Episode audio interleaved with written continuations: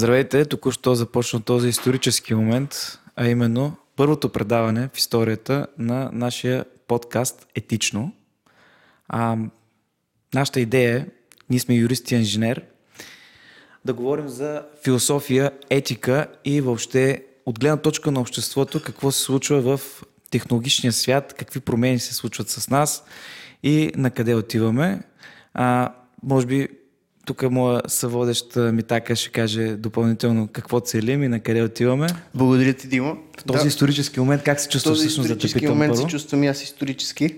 А, много вълнуващо. Нашата цел, всъщност това доста дълго се подготвихме да задаваме тия въпроси, понеже са сериозни въпроси, философски въпроси и въпроси в крайна сметка, които а, ние като общество трябва да си отговорим и човечеството включително трябва да си отговори в малко по-общ план, правилно ли е нещо да се случва, етично ли е да се случва, на къде ни води дигитализацията, а, къде ще свърши целият този machine learning, а, какво се случва с социалните медии, как се променя обществото, към по-добро ли е, към по-лошо ли е, там ли искаме да бъдем, а, имаме ли а, шанс да променим пътя. А, Но и... не отричаме технологиите все пак стигаме до вас благодарение на тях. И като става въпрос да стигаме до нашите слушатели, поне един път в месеца се надяваме да им причиняваме това нещо. А, а защо всъщност решихме да го правим и так, ти така и така си започнал, може да обясниш? Ами да, потвърждавам аз, че не сме лудити някакви. А, даже аз а, съм си инженер и а, се занимавам с информатика и много си харесвам това, което правя. Въпросът обаче е, че понякога се оказва, че а, дори от общо човешка гледна точка аз се питам това окей ли е? Окей ли е компютъра да знае по-добре от тебе какво искаш и, да, и да ти предлага неща. Основните въпроси, които се, се, се сблъсквам, са доста дехуманизирани. От типа на това сега колко ще е ефективно, това колко ще струва, това колко ще може да скалира, какъв ще бъде return on investment или колко пари ще ни донесе, ако инвестираме еди колко си пари. А, а пък ние в крайна сметка сме а, хора и би трябвало да мислим на първо място от морално-етична, от морално-етична гледна точка, а чак после да, да даваме капитализма да управлява живота ни. Според мен, разбира се. Да, така да въобще, скъпи слушатели, ние сме вашите представители в разговора с машините. Ние ще задаваме въпросите от ваше име, ще питаме такива въпроси, които вас ви интересуват като хора, дали едно нещо е морално, етично и така нататък. А, между другото, вече тук 2-3 минути говорим без да сме се представили. Аз се казвам Димо Господинов и съм адвокат в София. А, имам си кантора, адвокатско дружество Господинов и е, Генчев. И е, това ми позволява, нали, занимавам се с така технологично право голяма част от времето. И това ми позволява, или поне се надявам в един момент да ми позволява да се занимавам и с други неща, които ме интересуват в живота, като например философия, технологии, политика и така нататък. И а, така в следвайки тези си свои интереси, а, така с колегата Димитър Шалварджев, който ще се представи след малко, а, решихме да направим този подкаст, за да може да говорим наистина за а, съвремието и какво, какво означава всичко това, което ни се случва. Ми така, кажи няколко думи ти за теб. Благодаря ти, Димо. Ами аз се занимавам с а, корпоративен софтуер а, и то в такива сериозни индустрии като здравеопазване, финансови услуги, а, маркетинг, общо взето там, където всъщност а, машините и, и машин learning и, и генерално а, прогреса на технологиите а, има най-голямо значение а, и колкото и те да са консервативни, а, се променят доста бързо. А, включително, а, ето, в последната седмица а, го казаха, че започват да се... Първо купиха Fitbit, след това обявиха, че започват а, да купуват и използват а, информация от болници. Фейсбук имаше също такава програма още миналата година и сега резонният въпрос е а, искам ли аз а, някой от американските гиганти да знае от какво съм болен, колко време ще се възстановявам, искам ли аз фармацевтичните компании да знаят а, точно по какъв начин да направят заболяването ми хронично, така че да си оптимизират приходите. А, и, а, и даже, даже не аз. Даже не аз. А, защо трябва аз да участвам в а, създаването на, на софтуер и на оптимизация за, за такъв един процес? Така, след това пространно представяне, а, да кажем няколко думи за това как а, можете да ни намерите, ако, ако въобще ни търсите. А, мен може да ме намерите за момента на нашия сайт на кантората ggwall.bg, където отговарям на господинов at ggwall.bg. Надявам се след време да имаме и етично.bg, където да ни намерите. А, так, те, мен предлагам да ме търсите в Twitter, а, понеже фамилията ми се пише малко сложно, така че мейл е труден, така че просто а, Twitter хендъл е D1SH4, а, така че да, естествено може да не търсите в социалните мрежи и ако ни срещнете по улиците също може да си говорим. А, та, темата на днешното първо предаване е а, за Фейсбук и за социалните мрежи, а именно дали Фейсбук и по принцип социалните мрежи трябва да носят някаква отговорност за съдържанието, което се осъществява на техните платформи. Те само платформи ли са или са някакви медии, трябва ли да съблюдават някакви етични правила и така нататък. Имаме редица интересни въпроси, които ще обсъдим с нашия гост Висислава Антонова. Тя работи в Капитал от 2004 година. В редакцията се занимава с а, а, секция медии и реклама и там публикува анализи в тези двете области. Иначе е докторант в Софийския университет и автор на доста доклади за международния и националния медиен пазар. Аз лично я познавам в качеството и на апологет на медийната етика. Веслава, добре дошла. Благодаря ви за поканата, момчета. Между другото, тъй като си говорим за етично, да ви кажа, че аз съм част и от Националния съвет за журналистическа етика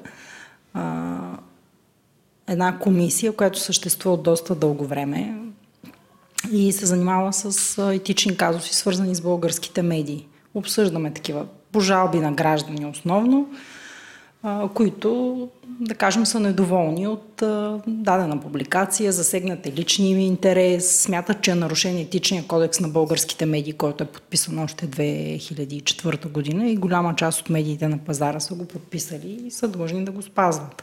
А добре казва журналистическа етика. Има ли някаква разлика между журналистическата етика и общо приетата етика, която при нас и ми така трябва да спазваме?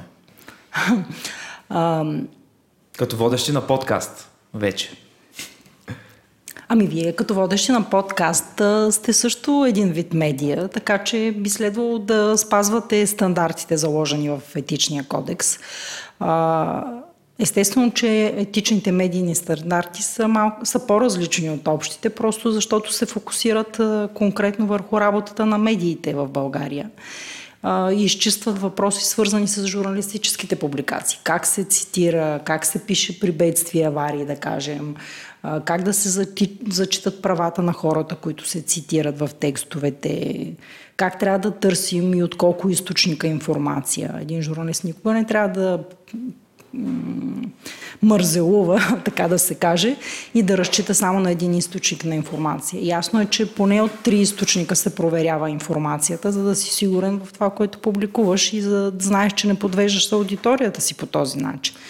Тоест, аз ако... Темата е дълга, Фейсбук, пък... Аз ако публикувам в Фейсбук като гражданин от Хикс, а, имам по-малко така ангажменти, отколкото медията и журналиста, който трябва да провери информацията, да види. Ами да, аз честно казано не знам а, Фейсбук да има свой личен етичен кодекс или да е подписал някакви етични правила. Единственото, което знам е, че преди може би около година, няма и година, те направиха така наречения надзорен борт на Фейсбук, който се състои от а, 40 души от целия свят, които м- трябва да се грижат за опазване на свободата на словото вътре във Фейсбук, в мрежата. Добре. Първоначално членовете му обаче са 11, нали? да не си мислим, че вече има 40 души, които работят, все още са 11, въпреки обещанието. А, и няма публикуван документ, в който да са описани правилата, които ще следва Фейсбук и нещата, за които ще следи Фейсбук една стъпка назад. Как се дефинират дигитални медии? А, тъй като живеем все повече в дигитален свят, преди беше много лесно, това е вестника, това е медия, това е телевизията, ето новини, медия. А, сега в момента тая граница малко се размива, така че а, как се дефинира една, една дигитална медия и каква е разликата, например, между личен блок и а, казване на лично мнение и къде започва, спира това нещо и започва медията. Имаме такива а, представители и на българския пазар, но и в световен мащаб как стои този въпрос? Има няколко аспекта. Нали, пър, първата дефиниция за това, що са дигитални медии, а, според мен това е способа на излъчване. Как да кажа? Трасето, по което се излъчва медията. А, ако да кажем за телевизията, преди беше, бяха аналоговите частоти, сега ние имаме а, цифро, а, цифрово базирани платформи. Дигиталните медии са базираните на, в интернет медии, които използват а, интернет и а, мрежата и се излъчват там. А, за мен това са дигиталните медии. Поправете ме, ако не съм права, но аз така мисля. А, сега, каква е разликата между медия и личен блог? Личният блог е като личният дневник, само че ти си избрал да бъде публичен а, и да споделяш публично со, своите собствени лични мисли. Когато обаче си част от медия, ти ам, си, си избрал да споделяш много отговорности, най-вече към аудиторията и също така към ценностите на медията, към която принадлежиш. Медията в голяма степен е бранд. Блога може да стане бранд някой ден, но може и никога да не стане бранд. А, медията поема отговорност и я декларира публично пред аудиторията си. Мога да дам за пример Капитал, защото там работя. Ще опитам да ви дам за пример и други медии. Освен, че Капитал е подписан, подписал етичния кодекс на българските медии, спазва етичните стандарти, записани в него, Капитал има и собствен етичен кодекс, който дори е по-обширен, с много повече ангажименти, отколкото етичния кодекс на българските медии. Само ще ви дам за пример колко страници е един и колко другия. Пет страници е етичния кодекс на българските медии по принцип, а на Вестник Капитал е 25 страници. Абсолютно всичко е разписано там, включително до най-дребния детайл. Как журналиста, например, не бива да се облагодетелства, да взема подаръци, че те не трябва да са над 20 лева и така нататък, защото това може да повлияе на начина по който той си подготвя текста за дадена компания, да речем. автора на блога съвсем не е задължен да следва на тези стандарти. Сега разбира се, в, нали, ако погледнем международната картина, вече има примери на хора, които са били засегнати от блогове, ако щете дори от коментари, написани отдолу във форумите на, на дадени медии, Почувствали са се засегнати от това и са завели дела. Това създава прецеденти на пазара. Водят се дела, има, предполагам, и спечелени. Сега за осъден блок, честно казано, не мога в момента да ви дам пример. За осъден за но, пост в социална мрежа има вече. Но, но да, за да. пост в социална мрежа. По-скоро въпросът беше за събиране на журналисти, които си дават личното мнение, наричат го медия, а, личното им мнение не може да бъде... Сега медията е предприятие също така. Да. А, тя е регистрирана като компания, отчита се пред а, сметната палата в България, а, декларира своите приходи, а, казва от какво са и приходите, нали, от Добре, реклама, от но, това, че се продава за пари блога не се продава. Той, той по-скоро подрива бизнес модела на традиционните медии, защото предоставя а, информация безплатно, която а, медията предоставяйки ти платена информация, ти гарантира, че тя е проверена, достоверна носиш отговорност дори по законите на страната. Да. Може да бъдеш осъден а, за... Има, има един а, такъв израз, ако нещо, което ползваш е безплатно, то навероятно продукта си ти. И в този смисъл, нали, с безплатната информация това много, много е вярно. Добре, окей, медиите са частни компании, работят за печала и така нататък. Да се върнем тогава на Фейсбук. Не, има журналисти, е... дават им заплата, инвестират Добре. в това съдържание. Чудесно, да, да окей. Фейсбук е а, също частна компания, а, разпространява се електронно, а, декларират, плащат и така нататък данъци. Не знам колко точно, нали, не са под нашата юрисдикция. А, как, каква е разликата между Фейсбук и всяка една медия, защото а, Фейсбук напоследък вероятно mm-hmm. се чува, че се сами се обозначават като медия и в, по повод едно дело през 2018 година, НИС, който е заведен в Америка, те а, в рамките на делото са заявили, че са публишър, което означава нали, издател и един вид а, медия, с която отговаря за собственото си съдържание. Можем ли да кажем, че Фейсбук е, е медия и каква е разликата според те между Фейсбук и медиите? А, сега вие питате журналист и аз тук ще ви отговоря като, като журналист и в никакъв случай няма да си позволя да бъда просто гражданин, когато ви отговарям. А, естествено, че Фейсбук а, може би да отговаря на някакви общи философски понятия за медия, защото е посредник между хора, които се информират от там. Но за мен изобщо не е медия Фейсбук. Напротив, ако има нещо, което а, много сериозно накара традиционните медии да преосмислят бизнес модела си, да осъзнаят, че той е разклатен, е именно Фейсбук. За да съм някакси по-ясна, ще ви кажа защо за мен Фейсбук не е, не е медия. Сравнявах го много често с Airbnb в сферата на туризма.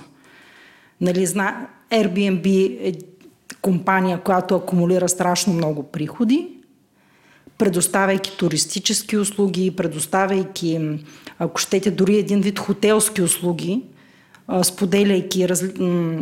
информация за апартаменти навсякъде по света, само, че тя не е построила нито един хотел, не е инвестирала в нито един хотел, не е създавала персонал за нито един хотел. Това няма прави в никакъв, в никакъв случай компания, каквато е да кажем Four Seasons като хотелска верига. Но тя управлява много хотели на практика през Тоест, по същия начин, както самото настаняване не се организира от самия от Airbnb, така и самата новина не се организира от Facebook. Това ли е? Да, това се опитам да ви кажа, че всъщност тук медийните компании а, имат а, съзнанието за това, че инвестират в бизнес. Създават журналисти, плащат права, за да използват определен тип съдържание. Да кажем, много медии използват информация от информационните агенции, като Reuters и така нататък, но те си плащат за това. Плащат авторски права, докато Фейсбук не плаща авторски права на никого. Той използва информацията от медиите, слага я на своите страници, за да породи интерес на, в фида си страници, е грубо казано. А, но не е похарчил нито една стотинка на практика за създаването на това съдържание. Някой, някой друг го е направил. Между другото, заради това преди няколко години, за да бъдат първо по-разпознаваеми медиите, разработиха едни такива по-фрапиращи лога, които да показват споделената публикация, от коя точно медия е, защото първото, което много засегна медиите, по отношение на Фейсбук е това, че хората казват ми прочето го във Фейсбук, ама не казват прочето го във Фейсбук, защото е споделено от Financial Times, да кажем, от Капитал или от а, 24 часа. Това ги обиждаше много, че хората не разпознават първоисточника на информацията, казват прочето го във Фейсбук. И по този начин елиминират първо, първоисточника на, на тази информация на тази новина? Е, значи, моята гледна точка, като не журналист, а страничен наблюдател, е, че в... Сега, разбира се, Фейсбук казва друго. Ние ви даваме много голяма видимост, много да. голяма разпознаваемост. Да, да, през вас е. влизат, през, през нашата платформа при вас идва влизат трафик, да. идва трафик. Да, да, да. Само, че а, сбърканото тук е, че то хубаво, че медията генерира трафик, ама въпреки това, ако погледнем рекламните приходи, а, точно Фейсбук това... печели много повече, отколкото да, медията. А медията също се издържа от приходи от реклама, не просто от а, продажбата на съдържание. Дори може да се каже, че почти нито една медия, айде да говорим за България, за по света не мога да дам точна калкулация, но в България няма издание, да кажем, печатно, което да се издържа от коричната си да. цена. Да. А, правилно ли проследих събитията от, да кажем, 2008-2010, когато медиите прегърнаха идеята, защото все пак са малко по-консервативен бизнес, прегърнаха идеята да получават трафик от Фейсбук, А, и едва по-късно, някъде в последните 2-3 години, се заговори за това, че всъщност а, в тази сделка а, Фейсбук е получил много по... тази негласна сделка. Да, да, Фейсбук е извляква много повече ползи, защото всъщност а, тя, а, Фейсбук не просто бива разпознат, но и служи за източник на информираност на големи групи хора. А, и те предпочитат да погледнат в Фейсбук, а не да погледнат в а, първоисточника на тази информация. А, и, и общо взето в един момент медиите се оказа, че всъщност стават заложник на това, което в началото изглеждаше като лесна стъпка за тях да разчитат на Фейсбук за трафик. Ми, вижте, то в голяма степен този как да кажа, този трафик, който осигурява на определени медии Фейсбук, вече няма особено значение, защото какво означава ти да споделиш една публикация, да кажем от Financial Times в Фейсбук, да накараш определен брой хора да влязат в, Facebook, в Financial Times да я прочитат, обаче всъщност влизайки там, те да попаднат на едно заключено съдържание. Ако те попаднат на заключено съдържание, което FT е решило, че ще заключи, защото потребителя му трябва да си плати и той иска да го научи, да го възпита, че качествената информация, качествения анализ струва пари. Тоест, нали, а и ако този трафик не доведе до реален абонамент после за новините и анализите на Financial Times, каква работа сме свършили? Горе-долу никаква. Тук, между другото, вече влизаме в една много по-интересна тема за това как Фейсбук променя начина по който а, обществото функционира.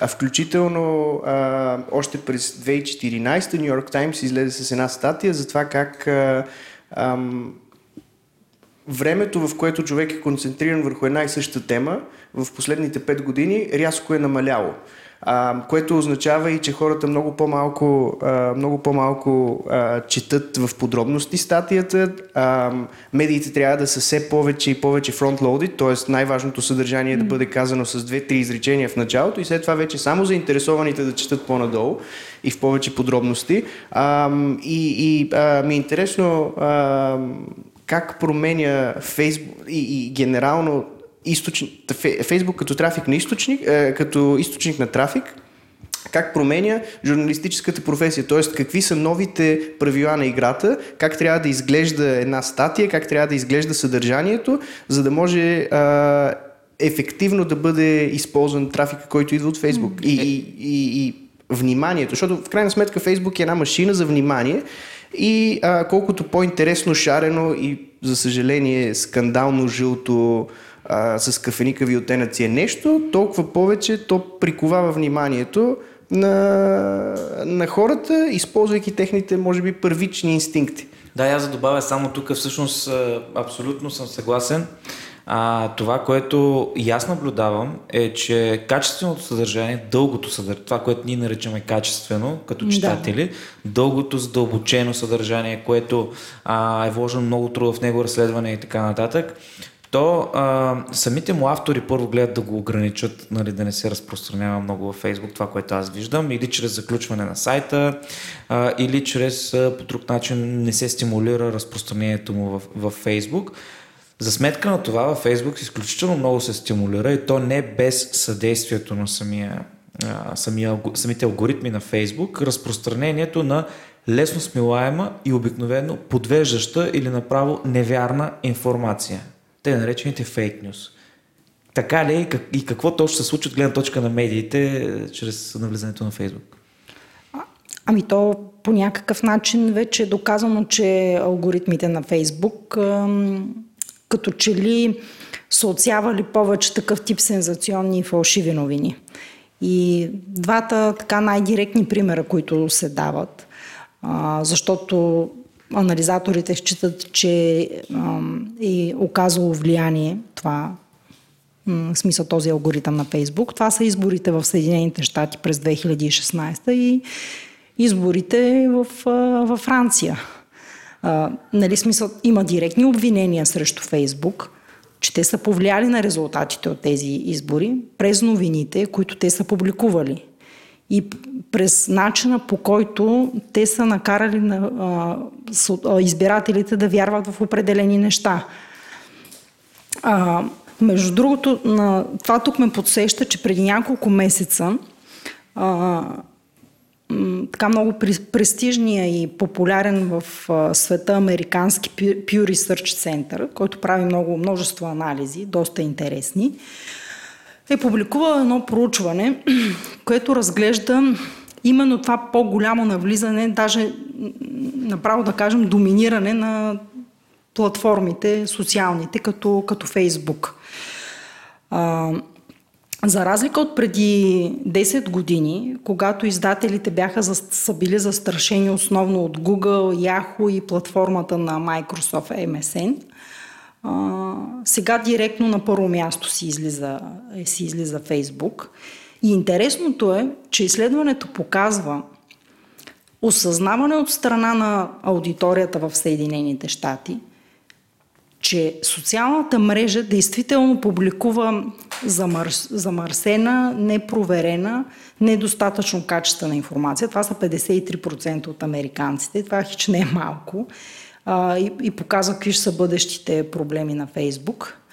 А,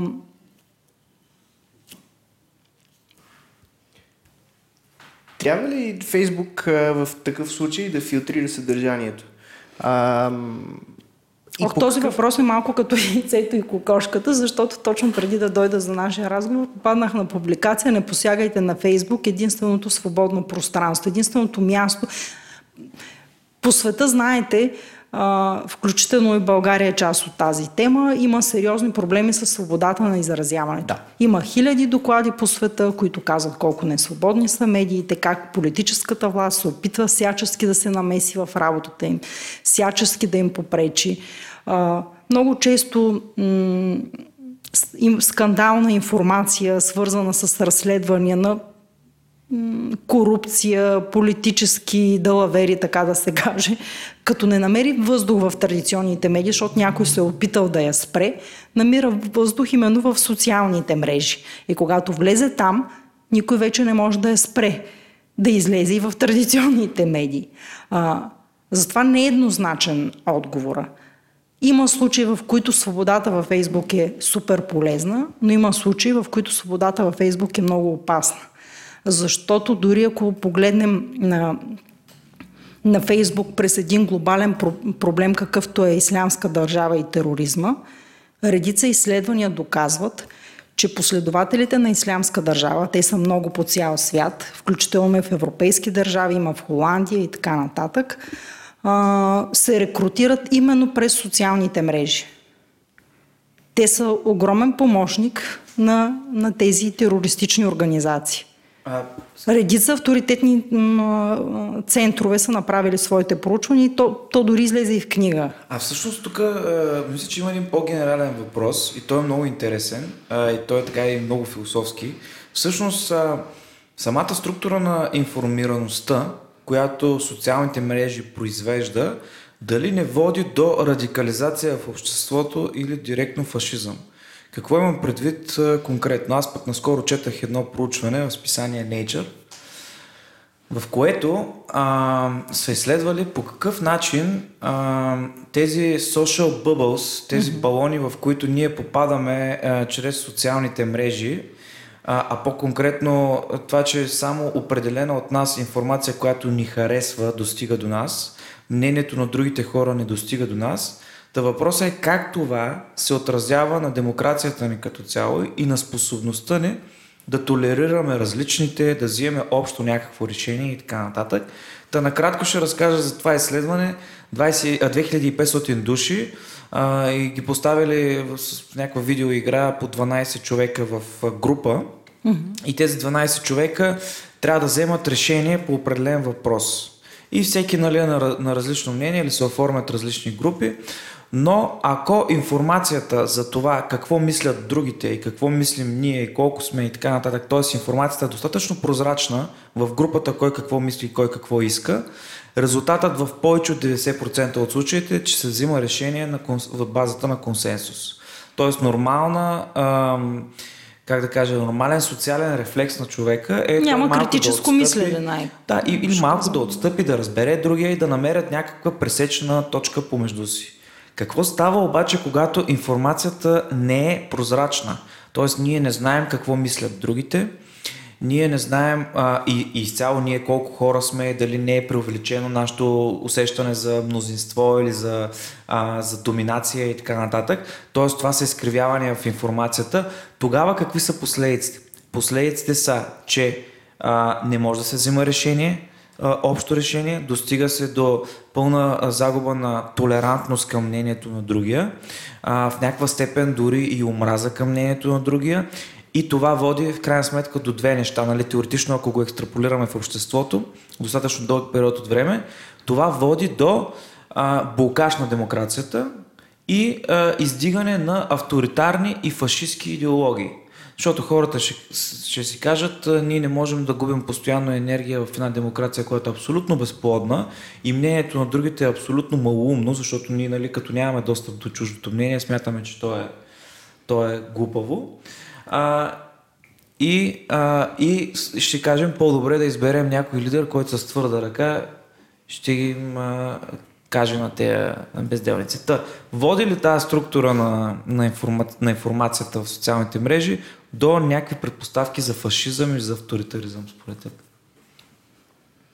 Ми, това е интересно наблюдение и нали, не е лишено от някаква логика. При всички случаи това са процеси, които се заслужават да бъдат наблюдавани и да не бъдат игнорирани по никакъв начин. А, аз не случайно ви дадох и примера за, с Ислямска държава и начина по който те си рекрутират а, своите бойци, нали, които извършват а, терористичните актове. Същото въжи за групите, които, които вие казахте. То е и някакъв самофилтър, който ние си налагаме. Когато ти влезеш в а, социалната група, общуваш основно с приятели или хора от твоето професионално обкръжение и разчиташ те да ти, ако щеш да ти правят архитектурата и дневния ред на новините. Нали, много често ти влизаш да прочетеш дадена публикация някъде, просто защото човек от твоя приятелски кръг е споделил на, във Фейсбук профила си, на теб ти е станало интересно и ти си влязъл. Не защото по принцип влизаш да четеш тази медия редовно, а защото някой от приятелския кръг ти е обърна внимание, че това си заслужава да бъде ам, прочетено. И то става по невидим начин това нещо. Мисъл, става дори неусетно. Нали, наистина ти се интересуваш от мнението на хората, от твоя приятелски кръг. Проблема е, че това създава и много фалшиви очаквания дори по време на избора. Ти смяташ, че ако, ако в твоя приятелски кръг се одобрява нещо, много хора гласуват за дадена идея, че тя би имала успех. И разочарованието идва накрая, когато се рапортуват резултатите от изборите. Ти виждаш всъщност, че вие въобще не сте представител на извадка на, на, на тази идея. Напротив, нали, тя си е останала бутикова, останала е там затворена в кръга, била е обсъждана в кръга и не е стигнала до по-широка аудитория, така че тя да бъде запозната, да види какви са нейните позитиви, негативи и да прецени заслужава ли си или не да подкрепи дадена идея или дадена политика, например. Има, има безброй такива случаи, но честно казано, аз съм сигурна, че политическите формации никога не биха се отказали от силата на социалните медии, защото ето вземам за пример последните местни избори в България. Един от кандидатите, който така събра симпатиите на повечето млада аудитория, Борис Бонев от Спаси София, много активно си водеше кампанията в Инстаграм и страшно много млади хора, въпреки че са в, а, как да кажем, в балона на Инстаграм, бяха научили за него и за неговата кампания, и за неговите идеи именно там и на този принцип го бяха подкрепили. А, добре, мислиш ли, че... Тъй, че хем е балон и хем ограничава, хем дава и възможности. Нали? Не може да сме крайни. Но, но в голяма степен съм по-склонна да споделя идеята за балона, която те ограничава, затваряте, радикализирате дори по някакъв специфичен начин.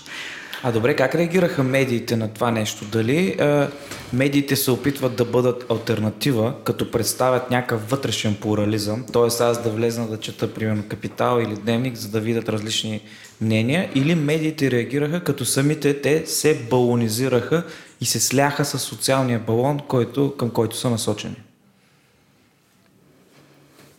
А сега. Това е също доста любопитен въпрос. Първо, нека да кажем, че медиите разчитат на социалните медии, за да разтворят ветрилото на потребителите си по-скоро. Защото по замисъл, понеже говорим за капитал, нали, който в никакъв случай не е пример за масова медия. Нали, ние не сме масова медия, така както са всекидневните издания от типа на 24 часа, Телеграф, кой друг да дам като пример, сега и така нататък. Капитал по принцип е бизнес медия. Той така е замислен, защото да служи на и да информира хората, които вземат решения в бизнеса, в определени бизнеси. На капитал не му е нужно да има цялата аудитория на пазара. Той иска да спечели точно конкретна аудитория на пазара. Сега, разбира се, всички биха ви казали, че искат да спечелят нали, по-активната аудитория на възраст между 20 и 50 години, 55 години, по-платежеспособна. Но ние сме си един бизнес балон, те или иначе. Да. Нали, а, не случайно, ние в, в, в Втората идея за това, че сме балон, е, че ние сме първата медия в България, която в голяма степен заключи съдържанието си, го направи платено и ние сме наложили филтър на нашите потребители. Добре, окей, извън капитал. Появи ли се някоя медия, която да каже, ето аз ще съм контрапункт на това, което е в социалните мрежи и ще представя. Не, не се появи дни. такава медия. Аз мога да ви дам една, един негативен пример, една негативна тенденция, която заразява дори е заразила едно от нашите издания, Дневник, който също е част от групата на Капитал. Все по-често виждам публикации, които м- преразказват статус във Фейсбук без журналиста да а, упражнява най-важното, най-важната си функция, критическото си мислене задължението да провери информацията, да разработи информацията, да даде добавена стойност на, на аудиторията си. Мога да ви дам конкретен пример. И ще, ще ви го дам, защото то е слушаемо, интересно и хората обичат тази тема. Темата Слави Трифонов и неговия нов телевизионен канал. Основната комуникация на Слави Трифонов с неговата аудитория става през балона. През неговия балон във Фейсбук. Той има Фейсбук профил и през него споделя новините за това как се развива телевизията му. Гледана ли е, колко е гледана и а, а, колко симпатизанти печели всеки изминат ден, защото тя съществува много отскоро, на практика от две седмици. Във Фейсбук Слави Трифонов споделя данни за това колко души са го гледали. Опитва се да каже, че е по-гледан дори от двете най-гледани ефирни телевизии. Много често традиционните медии а, вземат тази информация от неговия профил и абсолютно безкритично я публикуват, което е сериозен проблем. Защото те така стъпват на некомпетентността на аудиторията и фактически си позволяват да действат като пиари на Слави Трифонов, като хора, които популяризират а, неговото предаване, без да кажат, бе, и аз сега да си задам въпроса дали наистина толкова много хора са го гледали и каква е информацията, която той ни дава. Двете големи ефирни телевизии на българския пазар, BTV и Нова, използват пипълметрични данни. Тези данни м- се придобиват последния начин. Компанията, която ги предоставя на телевизията, а, монтира едни устройства в телевизорите на 1400 семейства в България през тези устройства получава информация какво гледат хората, в кой час, кой от член на семейството, бабата, детето, бащата, майката гледат. Същия принцип е и на другата агенция. Тези данни са изключително важни, защото на базата на тях, на доказаната гледаемост, телевизиите печелят рекламни инвестиции. Т.е. печелят ресурс, който да инвестират в създаването на качествено съдържание, качествена програма, която хората гледат. Това, което Слави Трифонов прави, по никакъв начин не кореспондира с изследванията, които тези телевизии правят. Това е съвсем различна методика, по която се придобиват данните за гледаемостта на неговото предаване – то си е чиста социология. Няма как социологическо изследване да бъде сравнено с такова пипълметрично изследване. Просто защото методиката на правенето е различна. При него данните са получени чрез изпращане на СМС на хората или по имейл, на който те казват гледах слави, не гледах слави, но не ти казват нито колко дълго са го гледали, нали, устройство, нямаш устройство, което да засече това нещо, а, нито кой го е гледал. Може човека да се е включил, да е гледал една минута, да му е писнало и да се е изключил. Но изследването така е направено, че да регистрира абсолютно всеки. И това дава на Славия ни на пръв поглед данни, които му гарантират голяма гледаемост, но те не са релевантни на данните, които показват двете ефирни да, телевизии. Тоест извода е, че във Фейсбук може да се разпространява съдържание, върху така. което нямаме няма контрол. Може би това да ви звучи леко подробно, но ако журналиста не прояви своето критическо мислене, за да провери информацията, споделена във Фейсбук, тя ще бъде просто една информация чута. Фейсбук е като улица Шишман, на която сме ние. Една улица, един, една улица, една магистрала, един поток, по който тече много информация, най-различна и може да има и качествена, и некачествена. А, това, между другото, няма как да го докажеш. Нещо, сме наблюдавали и преди, а, с, с разликата, че Слави Трифонов сега поне стъпва върху някакви данни. Но некачествената журналистика я наблюдаваме, според мен, може би 30 политически сезона. Някой казва нещо, журналистите а, или голям брой журналисти а, без критично го повтарят а, и след това... Опитах се да кажа, че Фейсбук, фе, копирането на Фейсбук не е журналистика. Да, да, не да, може да вземеш един от профила на някой споделена mm-hmm. информация, без да, ти да я провериш, да, да, защото автоматично това те прави не журналист. А, а дейта журнализма в България как се развива? Защото а, на мен ми прави впечатление, че а, общността генерално много зле работи с статистика и много, зле, много а, не прави разлика между 30%, 40%, 70%. За тях всичко е около 50%, например. А, това е много, много груп пример. Но има значение дали е под или над 50%. Да, да, да, да но, но, но, но, но, но, но, но това е нивото на... И, и това... А, ролята на журналиста е да информира, с повече информация, с повече статистически данни, с повече обяснения, като това, което а, направи за нас и слушателите сега, това а, ще бъде. А, значи, а, скока в дигиталното общество ще бъде много по-лесен за всички, защото хората много по-лесно ще разбират данните. Но, но ние не наблюдаваме това, ние наблюдаваме точно обратното. А, някой казва нещо, използва две числа и след като използва числа, значи той автоматично първо е математик, второ е статистик и трето е прав. А, е, и, и, и, и това някак си му дава и, и дава на, на всички една сигурност, че тия числа 100% са верни. А, и по този начин, между другото, това, което казах за как работи политическа, политическата сцена сезон след сезон, а, ами говорещите глави преди и около всички избори а, по телевизията са едни и същи, те размахват едни числа, след това числата много рядко имат общо с реалността, но те приготвят а, настроение. Значи, това са неща, които се случват в социологията.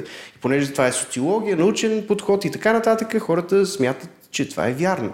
И за толкова години, едва тази година, а, или миналата година, на последните или предпоследните избори, имаше ясен отпор на а, абсолютно измислените числа, които се, които се публикуваха от определени агенции. Ние всички ги знаем, няма нужда сега да се натоварваме с това да, да, да ги повтаряме. А, така, че, а, така че има ли тенденция към това хората все по-добре да разбират информацията или а, по-скоро журналистите продължават да, да са малко скарани с данните и да предпочитат на готово да получават информация, която да повтарят? И има ли тенденция, има ли, а, етично ли е и, и ще бъде ли а, промотирано, приемано това от а, а, етичната комисия? а, да, да продължи да се случва или ще има вече някакви критерии, които засягат и колко една информация е анализирана от гледна точка на data journalism? Много сериозен въпрос. Първо съм съгласна, че действително много се неглижира работата с данни. С отчети на компании от търговския регистр, с социологически изследвания и така нататък. Това е свързано с журналистическата компетентност. Има издания, които много насърчават журналистическата компетентност. А, тук ще отворя само една скоба и много накратко ще ви кажа, че журналистиката е професия, която иска да се образоваш буквално всеки ден и тя ти предлага предизвикателства всеки ден. Ако ти откажеш да се образоваш, значи ти си отказал да бъдеш добър журналист, съответно си потъпкал етичния кодекс вече. Защото има всички предпоставки ти да на ти да предоставяш на хората една посредствена информация, нека по-общо така да го кажа. Естествено, че има, макар и малко на брой медии, които много отговорно работят с, с тази информация. Няма как да не го кажа. Ние като бизнес медия работим с страшно много числа. И, всяко, и знам, че всяко едно се проверява. Възможно е да правим и ние грешки също така. Но по етичен кодекс засегнатите страни имат право на отговор. И когато те видят в една медия, че има некоректно споделено съдържание, призовавам хората по-скоро да не мълчат, да потърсят своето право на отговор, да информират медията, да потърсят обратна връзка с нея и да пожелаят да бъде публикувана достоверната информация. Що се отнася до социологическите изследвания, а, сега тук влизаме на един много, как да кажа, такъв труден терен, наистина, защото все пак става за наука, която работи с а, определена методика. Но според мен, а, може би тази година за първи път дори обществената медия се опита да, а, да бъде малко по-обективна като този път сключи договор с две социологически агенции и предостави данните от две социологически агенции, а не от една по време на изборите. А, въпросът е, че много често а, големите агенции а, не показват разлики много големи в резултатите. Тоест, ние няма как, много по-трудно ще се усъмним в, в, в, в, в това. А, Анализа на цифри на числата от изборите безспорно е много важен, но тъй като е сложна математика и пак казвам, изисква умения от страна на журналиста да ги анализира, изисква много последваща работа. Да кажем, ние в Капитал ги искаме. Искаме повече разрези, повече детайли за населени места, за груп, възрастови групи и се опитваме да анализираме, да, да направим по-фин разрез, нали, да не са общите национални данни, да се види в малките градове, в малките населени места. А, много често тук помага и дългогодишни опит на журналист, който може да направи сравнение между тази година и преди 5 години, да кажем, на изборите как е било и защо е било. А, но съм съгласна, че по-качественото използване по-умелото използване на тези данни и по-отговорното им използване би повишило доверието в журналистиката. И би я отличило от социалните мрежи, от това, което се циркулира в социалните мрежи. Добре, да обобщим до момента. Това, което разбрахме е, че категорично Фейсбук не може да се нарече медия по различни показатели, формални, съдържателни, нали, най-малкото, което е цялата тази грижа, която журналистиката... Вижте, за медиите има регулация и саморегулация. Освен да. етични, има и законови ограничения. Добре. За Фейсбук аз не знам да има такива. И от друга страна, е, Фейсбук може чрез алгоритмите си или чрез платформата, която дава, да бъде опасен за обществото, като например стимулира споделянето на фейк нюз, на клевети, на тролски атаки и така нататък. Добре, нека да погледнем тогава въпрос към бъдещето и това какво може да бъде. Трябва ли при това положение Фейсбук да носи отговорност за съдържанието, което има на неговата платформа? В момента положението е такова, че като всяка една платформа, като всеки един вебсайт, носи отговорност до толкова, доколкото ако ги уведомя, например, че има някаква клевета срещу мен, те трябва да предприемат някакви, т.е. след като са уведомени, да предприемат някакви мерки да, да премахнат но не носят отговорност, те самите Фейсбук, а, да, примерно да ми обещетят вредите от това, че известно време срещу мен се разпространява някаква клевета. А, трябва ли, ако те претендират да бъдат публишер или да претендират да бъдат медия, в един момент да носят отговорност за съдържанието, което се разпространява? Ми безспорно трябва да носят отговорност. Абсолютно съм сигурна, че трябва да носят отговорност. Разбира се, тук има разни апологети на свободата на словото, които нали, сериозно могат да, така, да застанат и да спорят с нас, но аз си мисля, че в един такъв балансиран разговор при всички случаи ще се съгласят, че а, няма как да не се носи, да се носи отговорност. Ще дам по-елементарен пример. Продавачката в магазина от среща на Шишман отговорна ли е за това, че сиренето на компанията Хикс е с лошо, отвратително качество и хората идват да се оплакват. При положение, че в магазина се продават пет марки сирене. Ми е отговорна, защото тя го е избрала, тя го е вкарала в магазина, тя държи връзката с компанията производител. Аргументът на Фейсбук обаче в този случай е, че а, те не могат да контролират а, авторите на съдържание. Ма те ги контролират. В смисъл, те ги контролират. Именно, да, да, да, разбира как, се, че как, ги контролират. Ма, как те, иначе но, разпределят тях... таргетирано рекламата на, на рекламодателите, които са избрали да присъстват? А, то, точно това е, защото без те да могат да кажат а, дали един профил е истински или не е истински, а, те могат да кажат, че една реклама е била гледана от 10 милиарда души при положение, че има 7. Мисля, че ако Фейсбук не съзнаваха сериозно проблема, който имат, нямаше да създадат надзорния борт, с който започнахме, който ви казах, който ще следи за свободата на изразяване, за качеството на новините. Защото тя като компания при всички случаи би искала а, бранда и да се свързва, да, в смисъл да носи положителни а, конотации, в смисъл да положително да, да бъде споменавана, а не отрицателно. Сега това, което ще кажа нали, в полза на Фейсбук е, че при всички случаи това е а, платформа, компания, която е изключително важна и в никакъв случай не бива да бъде пренебрегвана, защото тя все повече ще продължава. Ще, тя влияе на живота на хората и ще продължава да влияе на живота на хората.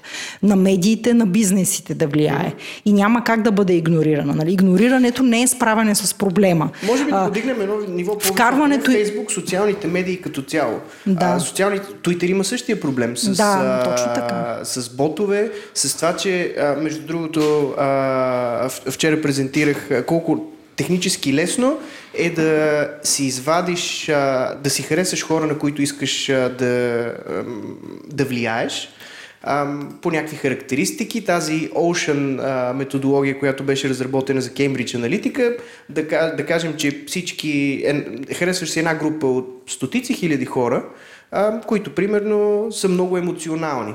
И започваш да бълваш съобщения от фейк акаунт, който да събира кликове, лайкове и всички неща, които да оформя балон около себе си. И това нещо, да, това, това нещо всъщност се използва за оръжие а, от Русия, директно, т.е. доказано е, че, че, че в Русия има, освен а, ръчните трол фабрики, има автоматизирани ботове, които просто създават аудитория, в които пускат а, а, съобщения и послания, които са от интерес за Кремъл. Пак ще ви кажа, Ислямска държава го прави. Да, Ислямска Те всъщност, държава го прави. Дори, дори чу, е, идеолога на, на, на цялата тази машина беше представен, беше му направен портрет в а, световните медии. Той е един изключително образован а, от арабски происход. Да, да но с арабски корени. Образован, завършил университети с много езици, който е разработил това, за което казахте, в, в техна полза mm-hmm. пък. Така както в полза на Русия. Може би трудността при Фейсбук, за разлика от медиите, идва от това, че медията сама по себе си е един балон и управлява информацията в един балон и а, съдържанието в този балон. Докато във Фейсбук имаме множество балони, множество потоци на информация. И със сигурност им е много по-трудно да контролират това, което се случва. Аз разбирам откъде идва трудността. Но това съвсем не означава, че а, не трябва да има хигиена Фейсбук. И аз знам, че те искат, нали? те съзнават, съзнават този проблем. И то, през, то се разбира през многото интервюта, които даде Марк Зукърбърг. Явяването му пред Конгреса в Съединените щати, разпита му, знаете, продължи 5 часа. Така че, нали, ако човек се е направил труда така да проследи какво са го питали, какво е отговарял той, а, той и екипа му осъзнават проблема. Те в общи линии а, имат противоречиви изказвания, ако погледнем назад във времето. Едно пред Конгреса американския, так, друго. Съгласявам се, да. Например, спомням си дълго време как те поддържаха, че Фейсбук е неутрална платформа. След това казаха, че са публишър, издател или медия.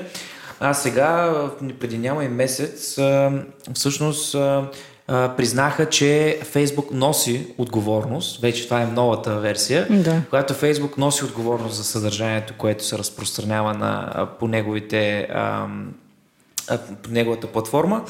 А, и а, за целта създават а, а, новото приложение, което в момента тестово се използва в Штатите, Facebook News, News, да. в което а, те гарантират, че ти, сложейки си приложението Facebook News, до теб ще достигат само новини, които са от надежден източник. И от най-важните от деня, нали? с- Селекция. ще Само, прави. че аз си задавам пък следния въпрос. Ако за мен Фейсбук е социалната и въобще социалната мрежа е мястото, откъдето аз въобще получавам информация, дали не се дава твърде много власт на Фейсбук да прецени какво е надежден източник, а, коя информация е вярна и коя не е. Още повече, че това най-вероятно ще се прави от а, ботове, от някакъв изкуствен интелект. Дали всъщност ние не предаваме по този начин журналистиката в ръцете на роботите? Ами ние сме я предали вече. нали? Мисъл, Тоест тази функция... Кратко така мога да ви отговоря. Това, което говорихме до сега, че журналиста критично преценя кое е истинско, кое не, проверява и така. Сега това нещо ще го правят изкуствения интелект на Фейсбук. Журналиста става вече робот. Так, това така ли е? И какви последици може да има това за човека? По-скоро дали роботи ще заместят журналистите. Има, има много нали, теории в тази посока, които потвърждават, да, че в някакъв момент роботите ще заместят журналистите, ще вършат много повече работа, отколкото ние сме способни в рамките на един ден. А, и така нататък. Ами то едното Но- е, е, извинявай само да добавя, едното е, което е въпроса с content creation, т.е. създаването на съдържание, което се създава от ботове, в момента има такива. Да. От много години вече. А, друго, да, а другото е, а, когато редактираш, т.е. преценяш кое да излезе и кое не. А, това според мен е много по-страшното, защото какво правим, ако алгоритъма, робота или както искате го наречете, прецени, че не е необходимо а, хората да четат определена идеология, която за определена идея. Тоест да се филтрира определено съдържание, което нали, Да, да, да кажем, да не се идея. споделя масово. Да. Робота счита, че тази идея е грешна за човечеството, като например идеята на хуманизма. На това, че хората трябва да бъдат равни, че хората по рождение имат някакви човешки права. Робота може да смята, че това не е а, полезно за нашето общество. И Ма това да защото бъдем... някога е задал на робота. Ами не, защото иначе. робота, примерно, наливайки му някакви исторически данни, той е видял, че примерно от този хуманизъм сме намалили ефективността си като общество и съответно така не е полезно за обществото да се разпространяват такива идеи. Ими това е философски въпрос. Предполагам, че ето тук е много силната роля на правото. А, колкото повече казуси се пораждат поради случки в социалните мрежи, колкото повече хора решават да потърсят правото си заради това, че той им е засегнато от социалните мрежи и въвличат хората от сферата на правото, на философията и етиката да мислят върху това нещо, може би оттам ще излезат отговорите. Може би тези прецеденти ще, ще почнат да, да дават отговорите. А, тези прецеденти ни карат и да си задаваме тези въпроси, които си задаваме в момента. А, аз, аз нали, ня- няма как да прогнозирам, че а, машините ще изместят журналистите и не ми се иска да, да вярвам, че е точно така. А, по-скоро те могат да улеснят работата. Може би ще намалят броя на екипите, които да вършат дадена работа. Което нали, не е, по-скоро няма да е изненада. Нали? То и ние и сега го наблюдаваме. А, да, точно това исках да кажа, че преди да стигнем до тъмното или светло бъдеще, което ни предстои. А, Има много утопии и антиутопии на тази тема. Много в книги, филми. обаче е, че а, всички големи платформи за съдържание, да ги позиционираме по този начин, използват а, хибриден подход, където mm. има машини, които взимат определени решения, но много голяма част от съдържанието, първо, докато се тренира един модел, трябва да мине време, второ, голяма част от съдържанието така или иначе не може да бъде взето ясно mm. решение, т.е. попада някъде между 20 и 80 процент и там трябва човек да се намеси. И а, сега в момента това, което се случва е, че има и фарми от цензори, а, или хора, които казват това съдържание е окей или не е окей. А, и тук това поражда два въпроса. Първо, няма никакви публикувани критерии за това как ставаш цензор. В нашия а, секуларистичен свят, а, в който западна, западните демокрации живеят, например, а, в, в юридически контекст, а, хората, които взимат решенията, са в някакъв, някакъв вид старейшини, т.е. те са показали в продължение на много дълги години авторитет. нравственост, авторитет, добро познаване на правото, а, социална значимост а, и така нататък, така че те биват сблъскани с някакви казуси, а, като тия, които а, ние се опитваме като а, доста по а, да, да, да, да, да дадем мнение, по които се опитваме да дадем мнение в момента, но в а, случая на Фейсбук, а, например, а, цензорите получават по 15 долара на час, а, имат право да работят до 6 часа дневно и общо взето са социално слаби хора. А, или такива хора, които примерно могат да работят само от къщи, а, има видео по темата, е, видеа, т.е. Да. цяла серия видеа. А, и, в, а, и изведнъж се оказва, че тия хора са цензори на обществото и те определят... А... Тоест притеснява и това, че няма качествен критерий, по който да се подбират хората, като примерно ниво на познание, образование, да, опит. Че, че всичко е една голяма черна котия и дали е алгоритъм или човек, за мен няма значение, при да, положение, да. че крайният резултат не е предварително а, ясен, систематичен и има ясни правила, по, ко, по които се стига до, до, до, до резултата. Да, ами да, да, проблем е това. Content Guidelines, които Facebook а, публикуваха за първи път през миналата година, което между другото е невероятен а, успех. А, това нещо да излезе на светло, толкова години mm. цензурираха съдържание, без да е ясно за какво. Но така или иначе, м- сега виждаме, че много хора виждат, че тези Content Guidelines или техните разбирания за това какво mm-hmm. трябва да се, да се съдържа в Фейсбук или не, не отговарят на поведението на мрежата. Тоест, подават се оплаквания за това, че определена снимка, а, например, проповядва фашизъм или нацизъм и така нататък. И виждаме, че тази снимка продължава да стои много дълго време, въпреки тези подавания на оплаквания. А в същото време а, някой, например... За по-безобиден коментар бива блокиран, примерно. Или, примерно, снимка с тениска, от която, под която се виждат зърна а, женски и това нещо се цензурира. А, тоест на хората някакси няма синхрон между разбиранията на хората за добро и зло и това, което Фейсбук прилага а, като някакъв критерий за а, цензуриране на съдържанието. И тук причината, Вижте, между тук другото... се, нали, не дейте да изключват, че тук се координират много ценностни системи, защото във Фейсбук влизат хора от цял свят. Нали? Да.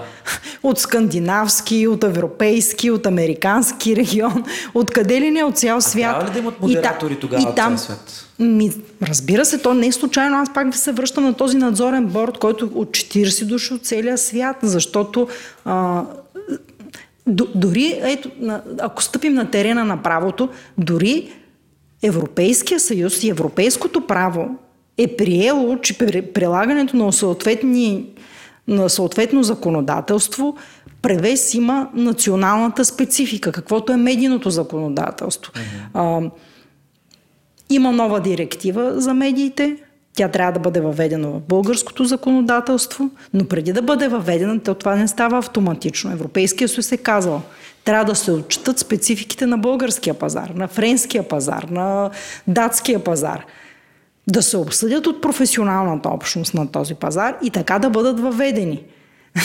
Същото би следвало да въжи за критериите на Фейсбук – Нали? Той трябва да, да отчете националната идентичност, националната специфика, спецификите на аудиториите на отделните пазари.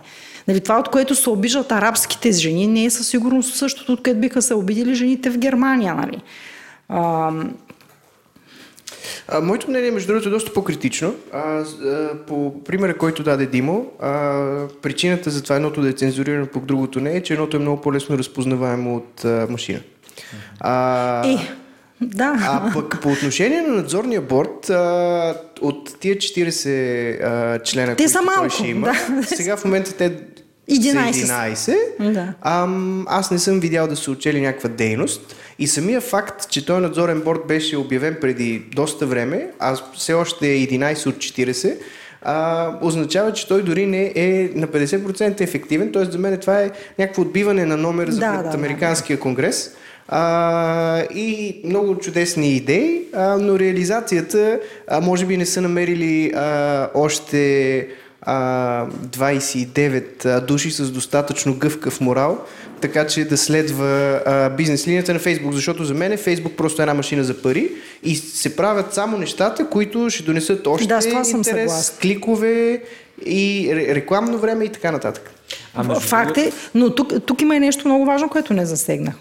Примката около тях ще се засяга, затяга още повече, защото нека да не забравяме, че една немалка част от аудиторията на Фейсбук са деца и непълнолетни. Да, окей, изследванията показват, че а, младите хора все повече предпочитат Инстаграм за сметка на Фейсбук, но това съвсем не означава, че няма млади хора там, че няма деца, че няма групи, които могат да създават редица опасности за тях.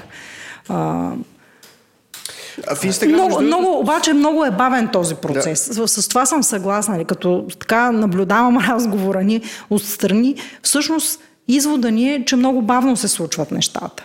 И- че се губи и са много време. Проблемите също така. Да, и са много сложни, точно така. Инстаграм е същата платформа, просто И, по различен проф, начин. и за сега проформа се решават. Просто за да се запушат а, някакви м, такива центрове на напрежение, Да, които са да. се породили от а, а, Сената в Съединените щати, от френското правителство или от някъде другаде, нали, инспирирани от някъде, за да запушат това поле на напрежение от Фейсбук. Предлагат на пръв поглед изглеждащо добре решение, което обаче не е подплатено с никакво ефективно действие. Няма ефективно действие. Не ми се ще да осложня още малко разговора, отивайки към неговия край. А, и именно да поставя въпросът за това дали е, нали, от гледна точка на, на спора, който имаме сега, дали човек трябва да модерира съдържанието или това трябва да го прави машина, да погледнем от гледна точка пък на този, който ще го модерира и да се запитаме а, хуманно ли е човек да стои да наблюдава всички глупости, които се случват във Фейсбук, всички ужасни неща, които може би се случват и да, прави, да, да понася върху себе си целият този товар, да гледа тези неща. Аз гледах видеа, в които хора обясняват а, какво, а, какво виждат, как майки душат децата си, как някакви хора дерат котка, а, някакви Страшно, да. ужасни неща и те трябва да стоят и да ги гледат и да преценят това нещо дали да бъде свалено или не. И аз тези хора ги видях добре. Значи те пък казаха, че първо са диагностицирани с някакви Фейсбук психически... като един виртуален ад. Просто. Да, те са диагностицирани с психически заболявания. Те бяха квадратни. Тоест, те бяха под над 150 кг всеки. Казаха, че страшно много им се еде сладко, когато правят това нещо. Тоест, те, те минават през невероятна, невероятен ад, в който трябва да наблюдават всичко това. И тук се поставя въпроса на така ли трябва да бъде, това ли трябва да минава през хора или някакси е по-хуманно да минава през роботи. Тоест въпросът има и друга гледна точка. Истината е, че този поток изобщо не може да бъде контролиран. Все повече като ни слушам, стигам до този извод.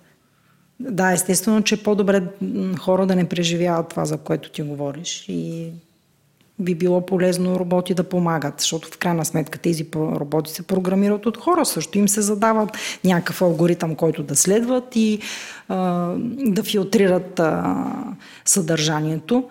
Но все повече си мисля, че измисленето на, на Фейсбук е нещо като да отвориш котията на Пандора.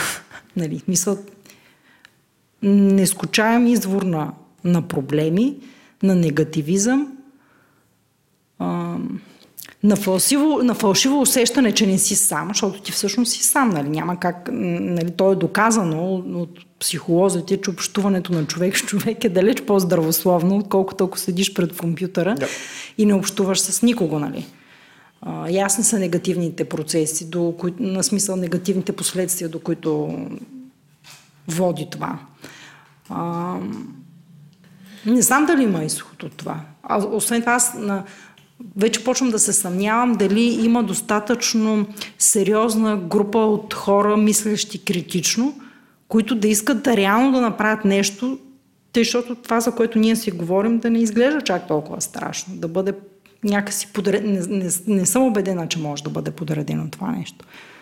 Не е ли разумно решение а, да се раздели компанията на много части? А, защото всъщност това, което прави, а, дига залозите, нали, те хора ходят и на война и там виждат доста по-страшни неща от а, дрането на една котка.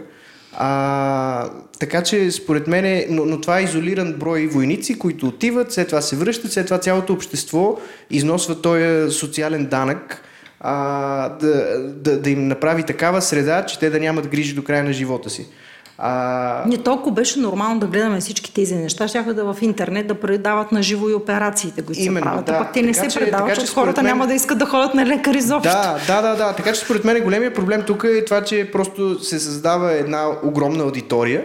Хората няма да спрат а, да се интересуват от скандални неща, от, а, от неща, които пораждат високи, силни емоции от тях така че това винаги ще им бъде интересно, но, но сега в момента имат един канал за това нещо. И в един и същи канал те могат а, да, да намерят цялото съдържание и също така пък а, хора с а, лош, с злоумисъл могат да споделят такова съдържание и, и да, и по този начин да развръщават общността. Независимо дали са фейк новини, нали, зли умисъл има различни лица и може би най-лекото му измерение са, са фейк нюз, най-тежкото му измерение е да прави, да, да, да, да, да разпространява злина и, и, и, и някакви крайни идеи в общността, така че според мен едно от възможните решения, може би на този етап, след този разговор също, а, е просто а, регулация, докато не бъде разбит докато не бъде разбита платформата и preventive action, т.е. действия на регулаторите достатъчно проактивни, така че да не позволяват създаването на альтернатива с друго име, което отново концентрира вниманието на милиарди. Тук обаче не засегнахме един доста важен аспект, който също е много важен в, как да кажа, разрешаването на, на този казус. Нека да не забравяме, че тук големите конгломерати, големите компании са много важни при решаването на този въпрос. Защото докато те безкритично и много лакомо скачат във Фейсбук, планирайки своите рекламни кампании там и наливайки големи средства във Фейсбук, без да се интересуват в какъв контекст попада тази реклама, това ще се случва. Нали, самите рекламодатели и самите компании подкрепят този модел. Ако те задават въпроси, ако те казват също, на нас не ни е безразлично къде попадат нашите средства, къде се рекламират нашите продукти, до кого и как достигат, мисля, че те са също един много силен лост за влияние. Нали, ако те кажат своето критично мнение, ако те също настояват за някаква по-голяма чувствителност към съдържанието, което се публикува в Фейсбук, мисля, че това също би имало ефект. И нека да, да не ги уневиняваме и тях. Те също са част от тази битка и те също бих трябвало да се включат в тази битка. Защото когато стане дума за техния продукт, те са супер ревниви, когато трябва да го защитават, как нали, той трябва да бъде свързан с положителни емоции. Компаниите инвестират в все повече корпоративна социална отговорност, подкрепят все повече социални кампании. И в същото това време този продукт попада в среда, която може да е антитяхната социална кампания. А, добре, ме ми се иска, а, понеже приключваме с времето, ми се иска накрая да завършим с една оптимистична теория за това на къде могат да тръгнат нещата. А, например, а, така, съживяването или ревитализацията на добрите стари медии, на които си плащаш за съдържанието, получаваш плуралистично и критични гледни точки. Mm-hmm. А, виждаме такива явления и чрез New York Times, и чрез uh, Financial Times да. и така нататък. Uh, възможно ли е този модел всъщност да uh, спаси uh, информационния поток и да се върнем нали, към добрите стари медии, да си плащаме и а, всички да живеят а, щастливо и прекрасно. Отново а, едни журналисти отговорни да се грижат за това каква информация стига до нас и тя да бъде проверена, да бъде етична, да бъде а, нали, критична, да бъде обществено полезна и така нататък. Пак ще се върна към изследването на Pew Research Center в а, Съединените щати, който изследва най-големия пазар. А, всъщност а, по-интересното и по- по-глобален извод от това изследване е, че именно заради всички тези неща, които изговорихме, се връща доверието на хората в традиционните медии. Те все по-често търсят информация от проверени източници. Знаете все пак, че търсенето на информация също е свързано с социалния образователен статус на хората. Нали, колкото по-образован, по-високо поставен в обществото един човек, с колкото повече отговорности е натоварен, толкова по-отговорно той потребява информация. Тъй, че естествено, че има надежда за тези медии. Нали, не случайно те много сериозно работят върху своите бизнес модели.